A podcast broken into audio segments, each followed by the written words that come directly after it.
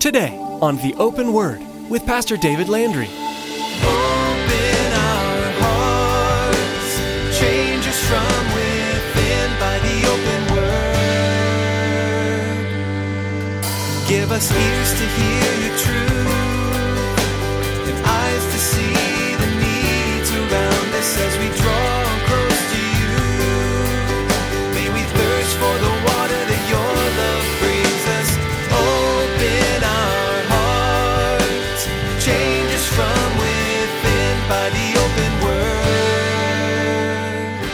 We're a culture of people who demand our rights. I mean, that's, that's the reality of who we are. We demand our rights. And if we don't get our rights, then we'll go on strike, or we'll bring a lawsuit, or whatever is necessary to make sure that our rights are taken care of. We're a culture of people who read words like these about submitting ourselves and honoring the king, and we begin to make excuses of why we can't do that, rather than looking for opportunities that we can do that and how we can fulfill what God is telling us to do. The United States is a nation that believes in the individual rights of its citizens. Therefore, when the Bible teaches on submission to God and earthly authority, it can make us bristle uncomfortably. In today's message, Pastor David teaches us that Christians are called to live a life of submission to Christ in all humility. Jesus is our King and Lord, and we must obey and submit to His absolute authority in our lives. The good news is that as we submit to the Lord, forsaking our rights and will, we gain abundant life and blessing. Now here's Pastor David with part 1 of today's message, Kingdom Living, from the book of 1 Peter, chapter 2.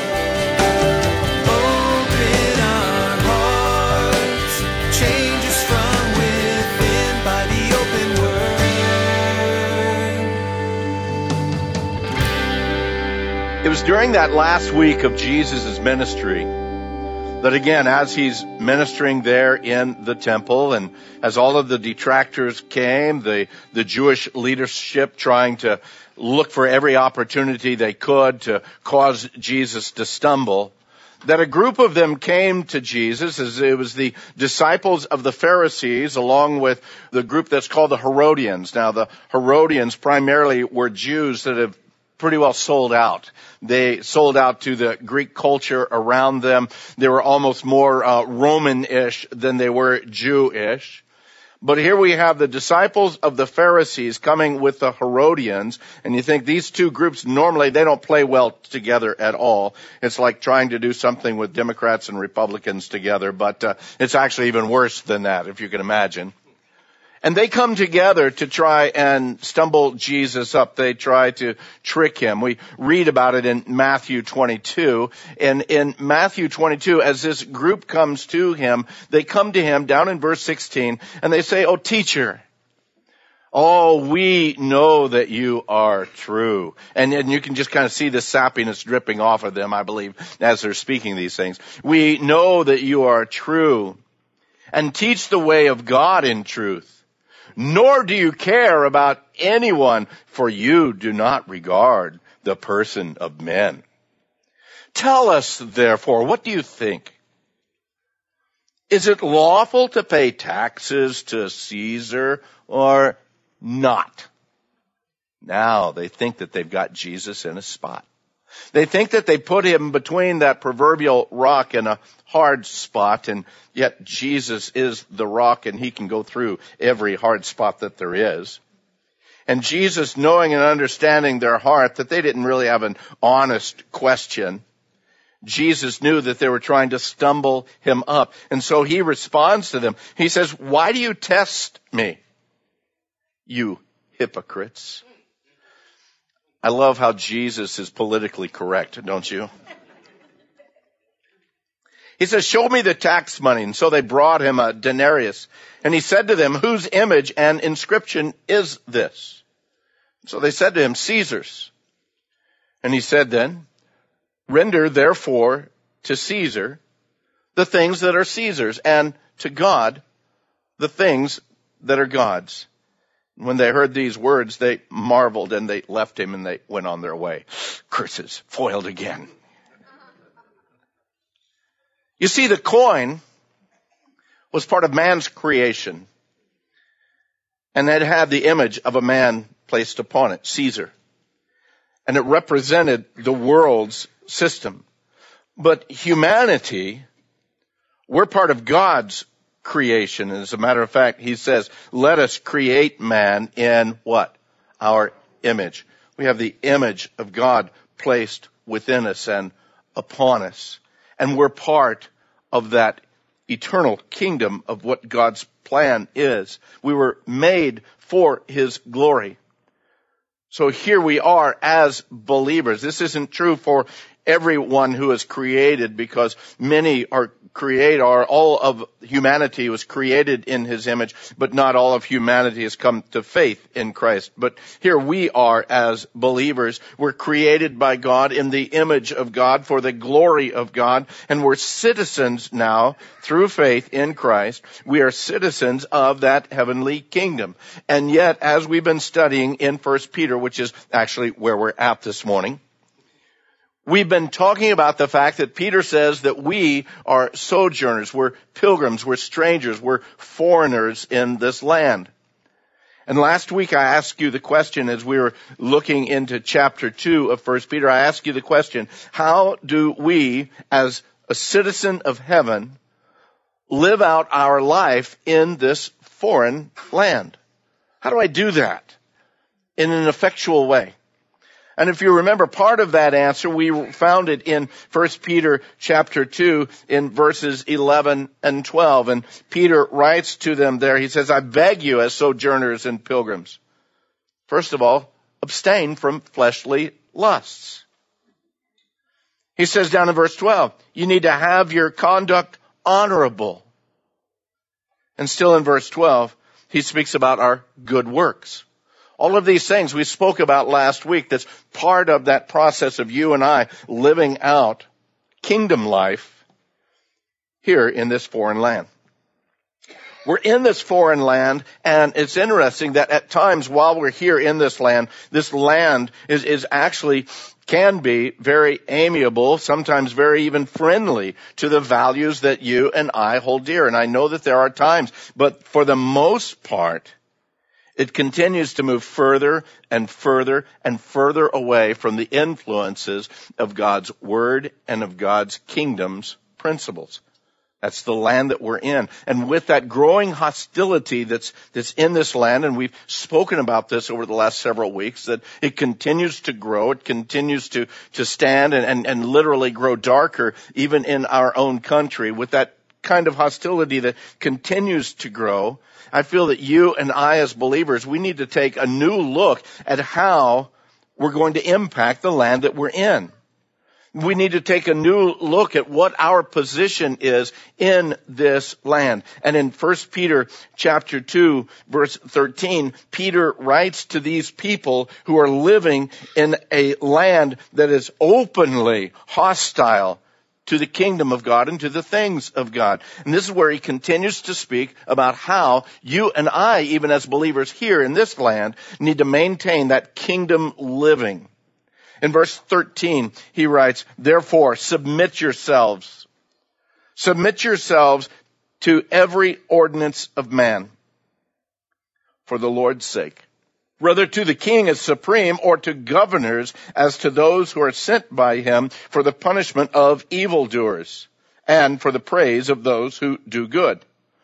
For this is the will of God, that by doing good you may put to silence the ignorance of foolish men, as free yet not using liberty as a cloak for vice, but as bondservants of God. Honor all people, love the brotherhood, fear God, and honor the king. Now for you and I in the Western culture, these words aren't necessarily real comfortable for us. In fact, it kind of stretches us a little bit. But beloved, that's what true kingdom living is about. Being stretched out of our comfort zone. I mean, let's face it, here in the West, we're a culture of people who demand our rights. I mean, that's, that's the reality of who we are. We demand our rights. And if we don't get our rights, then we'll go on strike or we'll bring a lawsuit or whatever is necessary to make sure that our rights are taken care of. We're a culture of people who read words like these about submitting ourselves and honoring the king, and we begin to make excuses of why we can't do that, rather than looking for opportunities that we can do that and how we can fulfill what God is telling us to do. And because we've been blessed with so much freedom within this land, I believe that a lot of times we take those freedoms very much for granted. We, we, we don't recognize the greatness of the freedoms that we have. And our relative freedoms, we have a hard time figuring out how words like this really apply to us. Sure, we can submit ourselves to the ordinance of man as long as we agree with him, right? Sure, we can honor the king as long as he's from our political party. And absolutely, we can live our lives as bondservants to the Lord. As long as God keeps us physically safe, as long as He allows us to sleep, as long as He doesn't require us to move out of our comfort zones. Sure, I'll submit to God as long as it doesn't cost me anything. The problem we have really is, is our failure to look at, at, the bigger picture of what's going on. We worry too much. We, and I'm throwing myself in this big boat, okay? We worry too much about the temporary details while God is working on this huge, wide canvas of His creation, of His kingdom's plan and purpose. Much longer, much larger much grander than just that small little portion that we are a part of. And we worry about our details. God is speaking here through Peter about kingdom living. He's speaking about kingdom principles, and we can't miss this. We can't simply skim over this and say it doesn't apply because it does apply to us. It applies to us as citizens of heaven living in this foreign land. And remember last week we talked about how we are called a peculiar people. Well, this is part of that peculiarity that we need to be, that though we are citizens of heaven, yet we also submit ourselves to every ordinance of man for the Lord's sake, whether to the king as supreme or to governors we honor the king. I'm not getting a whole lot of amens out of this morning's message. I, un- I understand that. I, I understood that as I was preparing for it. This isn't one of those, you right on preacher, go for it. Yeah. The life of humility and the life of submission is what kingdom living is all about. It's a life that sometimes gets directed into places of great discomfort.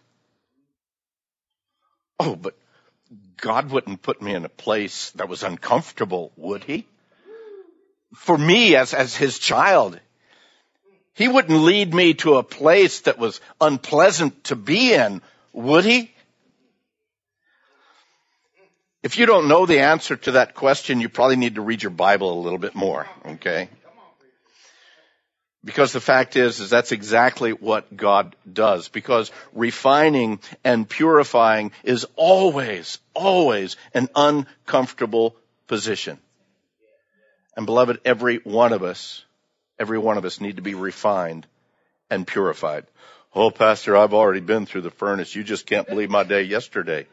Beloved, it, it is a life of purifying. It is a life of refining. While we're here, we're going through that process. Oh, hey, I, I know some days are harder than others. I understand that. But for all of us, if we are actually going to be used by God in any way, He will bring us into that refining that purifying process. To help drive the matter a little bit deeper into home, keep your place in First Peter and go with me, if you would, over to Romans chapter 13. Now, if you're ever going to lead a Bible study in prison or in jail, don't start off with Romans 13, okay? Just kind of a, a hint for you there. Kind of give you a little bit of encouragement. You don't want that to be the first study that you do in prison or in jail. Okay. Now you need to get there eventually because they need to hear it. But don't start out with this one. Because in Romans chapter 13, Paul speaking to all of us, he writes these words, let every soul be subject to the governing authorities, for there is no authority except from God, and the authorities that exist are appointed by God. How many of you understand that is the word of God that's still relevant for us today? Verse 2 says, therefore, Whoever resists the authority resists the ordinance of God, and those who resist will bring judgment on themselves. Again, if you're doing a prison or a, a jail ministry, at this point in time, you just want to look up and smile real big, okay? Because you want them to know that you're not like condemning them. You're just reading the word of God. This isn't your idea. This is God's idea. But we go on with it. Verse 3 says, For rulers are not a terror to good works, but to evil. Do you want to be unafraid of authority? Then do what is good, and you'll have praise from the same. For he is God's minister to you for good. But if you do evil, be afraid, be very afraid. For he does not bear the sword in vain. For he is God's minister, and an avenger to execute wrath on him who practices evil. Therefore, you must be subject, not only because of wrath, but also for conscience sake. For because of this, now I'm really stepping on toes, because of this, you also pay taxes for they are God's ministers attending continually to this very thing. Render therefore to all their due. Taxes to whom taxes are due, custom to whom customs are due, fear to whom fear, and honor to whom honor. Sounds a whole lot like what Jesus said when he says, render unto Caesar the things that are Caesar's and unto God the things that are God's. This whole submission to authority thing, this, beloved, this is true kingdom living. And it goes against the grain of so many of us and some of us more than others. But the fact is, is we don't have the nature of submission, do we? We have a nature of rebelling and wanting my own way. But kingdom living changes that. This is when our heavenly citizenship really kicks in and the flesh needs to be brought under control. But you might be saying, well, that's pretty easy for Peter and Paul to say they don't know what we're dealing with here. After all, we've got a liberal in the White House. Really? We do that, but do you know what was going on in the first century? The time that Jesus spoke that about rendering to Caesar the things that are Caesar's, the time that Paul wrote the book of Romans, the time that Peter is writing to us here in First Peter, the Roman Empire was controlled by the Caesars. These men were godless pagans who would execute Christians just for sport. It was shortly after the death, the burial, and the resurrection of Jesus in AD 37 when Gaius Caesar was named empire or emperor of the Roman Empire.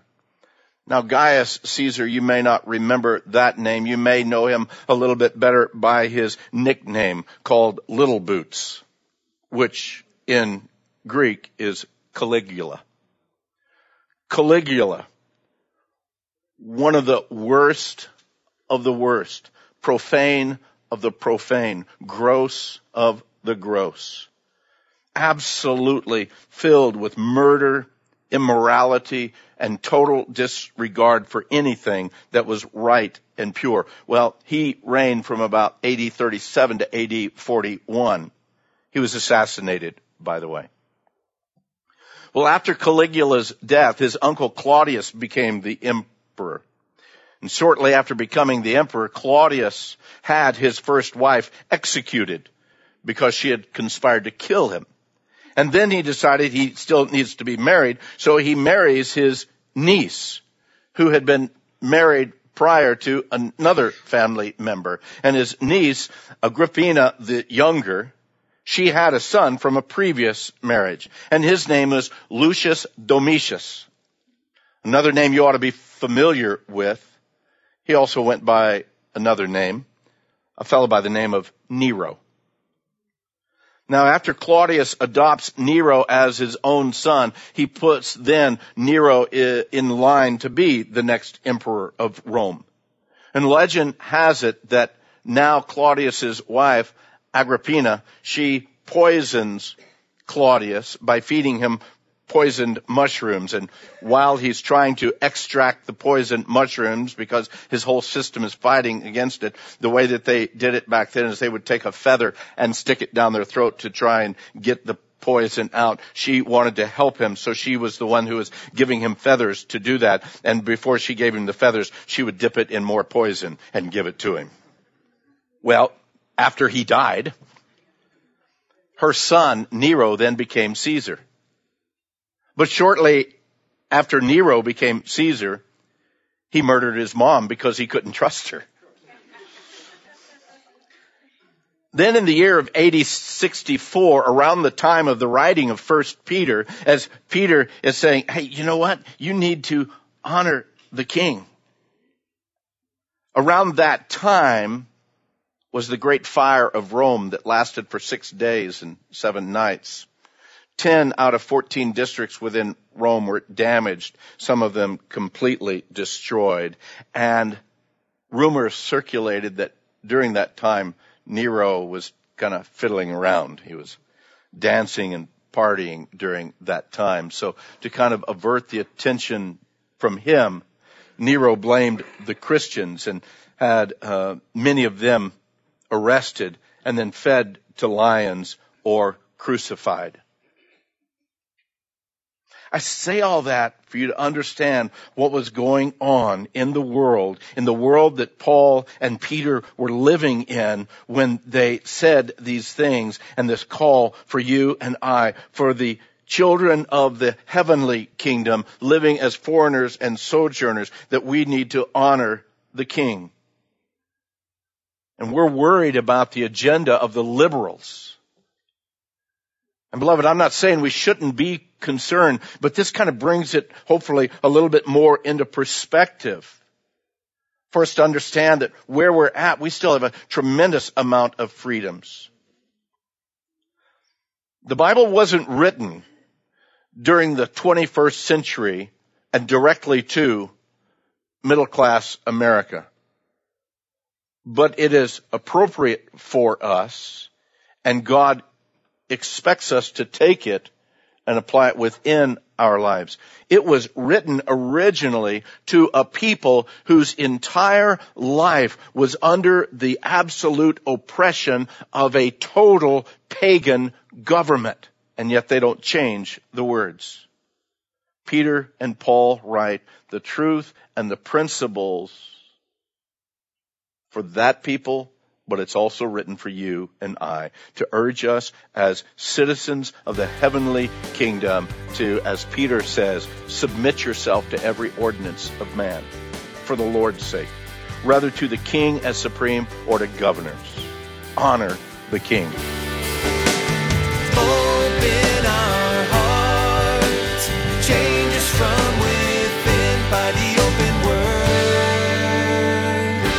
Thanks for tuning in today for Pastor David Landry's verse by verse study through the book of 1 Peter here on the Open Word. We are glad we're able to bring you these teachings straight from God's Word, but we're even more glad you chose to spend time with us today. We love hearing from our listeners, so please give us a call if you have a moment. Our phone number here is 520 836 9676.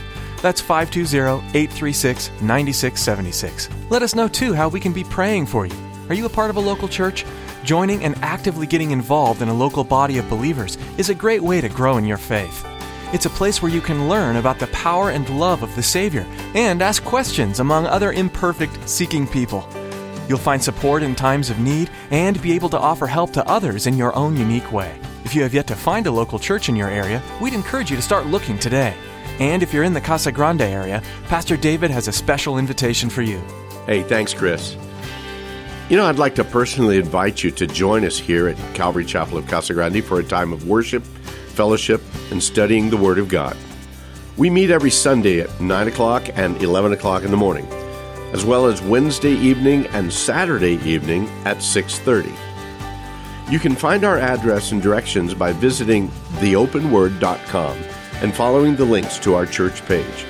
I look forward to meeting you in person and sharing this journey of faith with you. Thanks, Pastor David. Join us next time for another edition of The Open Word.